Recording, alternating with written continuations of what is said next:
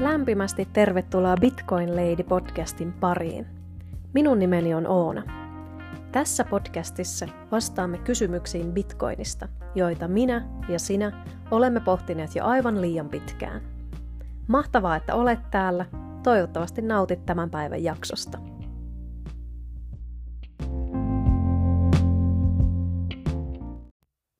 Byzantilaisen kenraalin ongelma – Kuinka eri osapuolet voivat muodostaa konsensuksen eli yhteisen totuuden, kun osapuolet eivät luota toisiinsa?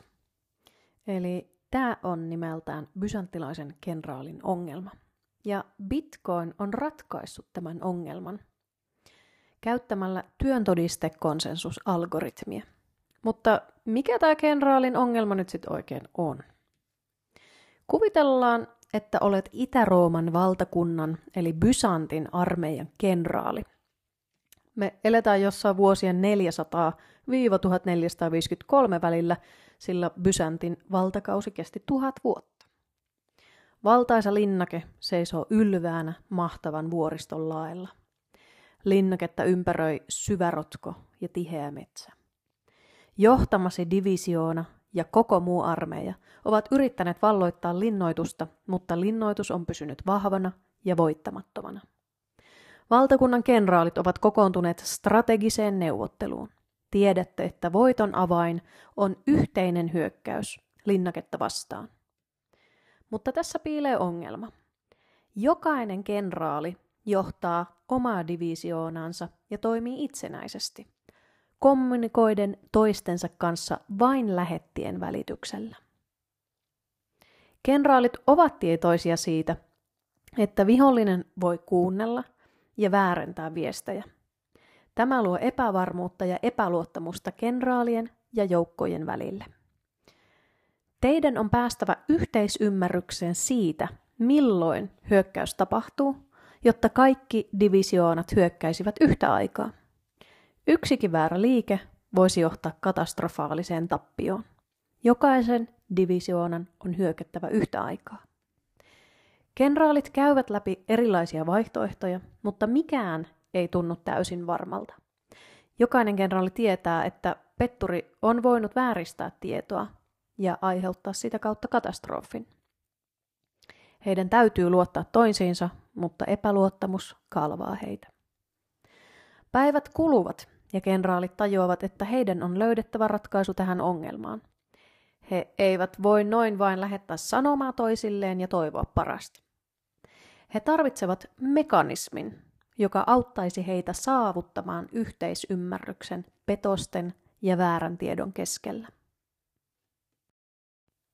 Tämä on bysanttilaisen kenraalin ongelma tietotekniikan maailmassa. Kun meillä on hajautettu ympäristö, jossa ei ole keskitettyä auktoriteettia, ja ympäristön eri osapuolet eivät voi luottaa toisiinsa. Kuinka eri osapuolet voivat muodostaa konsensuksen, eli yhteisen totuuden, kun osapuolet eivät luota toisiinsa? Yksi ratkaisu ongelmaan on keskittää valta yhdelle taholle. Esimerkiksi äskeisessä tarinassa kenraalien käsky olisi tullut yhdeltä ylikenraalilta. Mutta tämä muuttaa hajautetun ympäristön keskitetyksi ympäristöksi, joka muuttaa ympäristön valtadynamiikan täysin. Bysanttilaisen kenraalin ongelman voisi teoriassa ratkaista keskitetyllä vallalla, kuten yhden ylikenraalin käskyllä, mutta tämä lähestymistapa tuo mukanaan omia haasteita ja riskejä.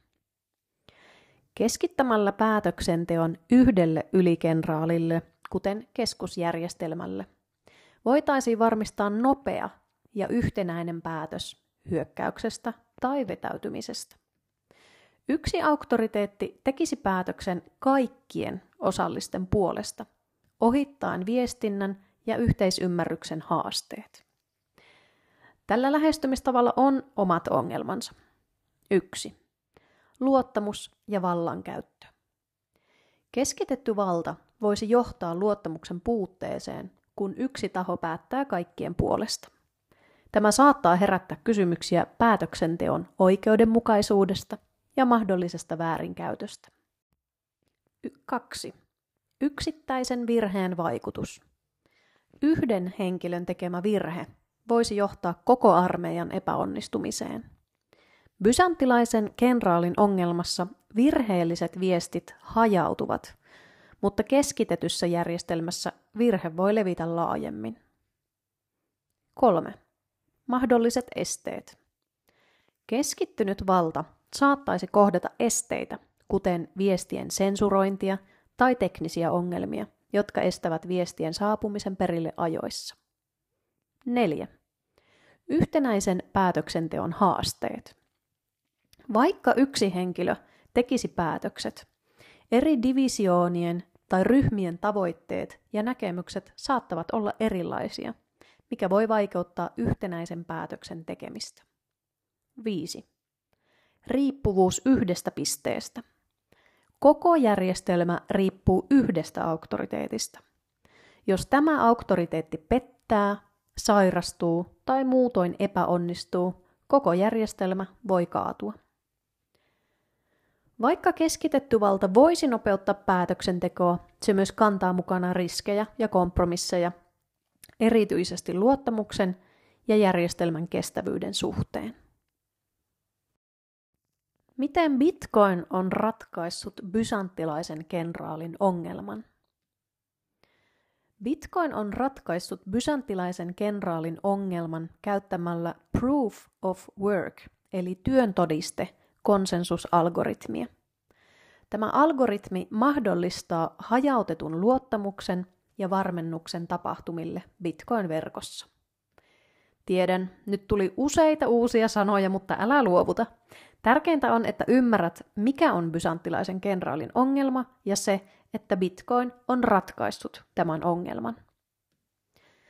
Työntodisteen avulla louhijat kilpailevat ratkaisemalla monimutkaisia matemaattisia arvoituksia, mikä vaatii laskentatehoa ja resursseja. Kun ratkaisu löytyy, louhija voi lisätä uuden lohkon lohkoketjuun ja saa palkkioksi tietyn määrän bitcoineja. Tämä mekanismi tekee verkosta turvallisen, koska se vaikeuttaa petollista toimintaa. Jos petollinen taho haluaisi muuttaa aiempia transaktioita tai lisätä vääriä tietoja lohkoihin, hänen tulisi hallita yli 51 prosenttia kaikista louhijoiden laskentatehoista, mikä on erittäin kallista ja käytännössä mahdotonta. Työntodisteen ansiosta luotettava tietojen tallentaminen ja yhteisymmärryksen saavuttaminen on mahdollista ilman keskitettyä auktoriteettia. Tämä on tapa, jolla Bitcoin-verkko on onnistunut ratkaisemaan bysanttilaisen kenraalin ongelman ja luomaan luotettavan ja hajautetun tapahtumien varmennusjärjestelmän. Bitcoinin ratkaisu bysanttilaisen kenraalin ongelmaan, eli hajautettu ja hajautettuun lohkoketjuun perustuva lähestymistapa, tarjoavat useita etuja. 1. Luotettavuus. Bitcoin-verkko mahdollistaa hajautetun ja reaaliaikaisen yhteisymmärryksen saavuttamisen osapuolten välillä ilman keskitettyä auktoriteettia. Tietojen vääristeleminen vaatisi yli 50 prosentin enemmistön louhijoiden laskentatehosta, mikä tekee petosten toteuttamisesta käytännössä mahdotonta. 2. Tietoturva. Koska lohkoketju tallentaa tapahtumia pysyvästi ja hajautetusti, tietojen muuttaminen tai väärentäminen on vaikeaa. Tämä lisää transaktioiden ja tietojen turvallisuutta. 3. Epäluotettavuuden sietäminen. Bitcoin-verkko pystyy käsittelemään epäluotettavia osapuolia ja varmistamaan silti oikeiden päätösten tekemisen. Se perustuu enemmistöön ja vaikka osa osapuolista olisi epäluotettavia, enemmistöllä on silti mahdollisuus saavuttaa yhteisymmärrys. 4. Hajautettu päätöksenteko. Louhijat ja muut osalliset osallistuvat päätöksentekoon, eikä yksi keskitetty auktoriteetti tee päätöksiä. Tämä estää yhden pisteen vikaantumisen vaikutuksen. 5. Avoin läpinäkyvyys. Bitcoin-lohkoketju on avoin kaikille tarkasteltavaksi. Tämä lisää läpinäkyvyyttä ja auttaa välttämään väärien tietojen levittämistä. 6. Itseohjautuvuus. Bitcoin-verkko toimii itseohjautuvasti ilman yhtä keskitettyä päätöksentekijää. Päätökset tehdään enemmistön perusteella ja protokolla sääntelee tapahtumien käsittelyä. Yhteenvetona Bitcoin tarjoaa ratkaisun hajautetussa ympäristössä tapahtuvaan toimintaan. Toiminta on luotettavaa, avointa ja turvallista.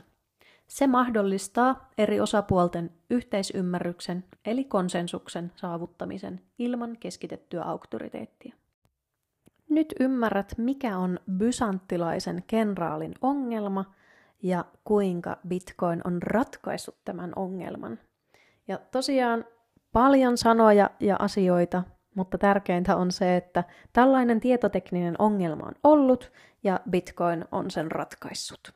Eli nyt voidaan hajautetussa ympäristössä, missä kukaan ei periaatteessa tunne toisiaan, niin pystytään silti luomaan luottamusta ja yhteisymmärrystä tällaisessa hajautetussa ympäristössä.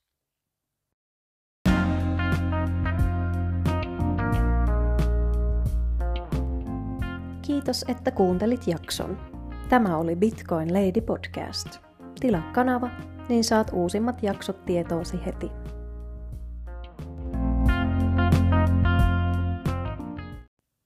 Bitcoin Lady podcastin tarjoama sisältö on tarkoitettu vain viihteeksi ja informaatioksi. Sisältöä ei tule ottaa sijoitussuosituksena, eikä podcast anna sijoitussuosituksia. Älä luota, vaan varmenna.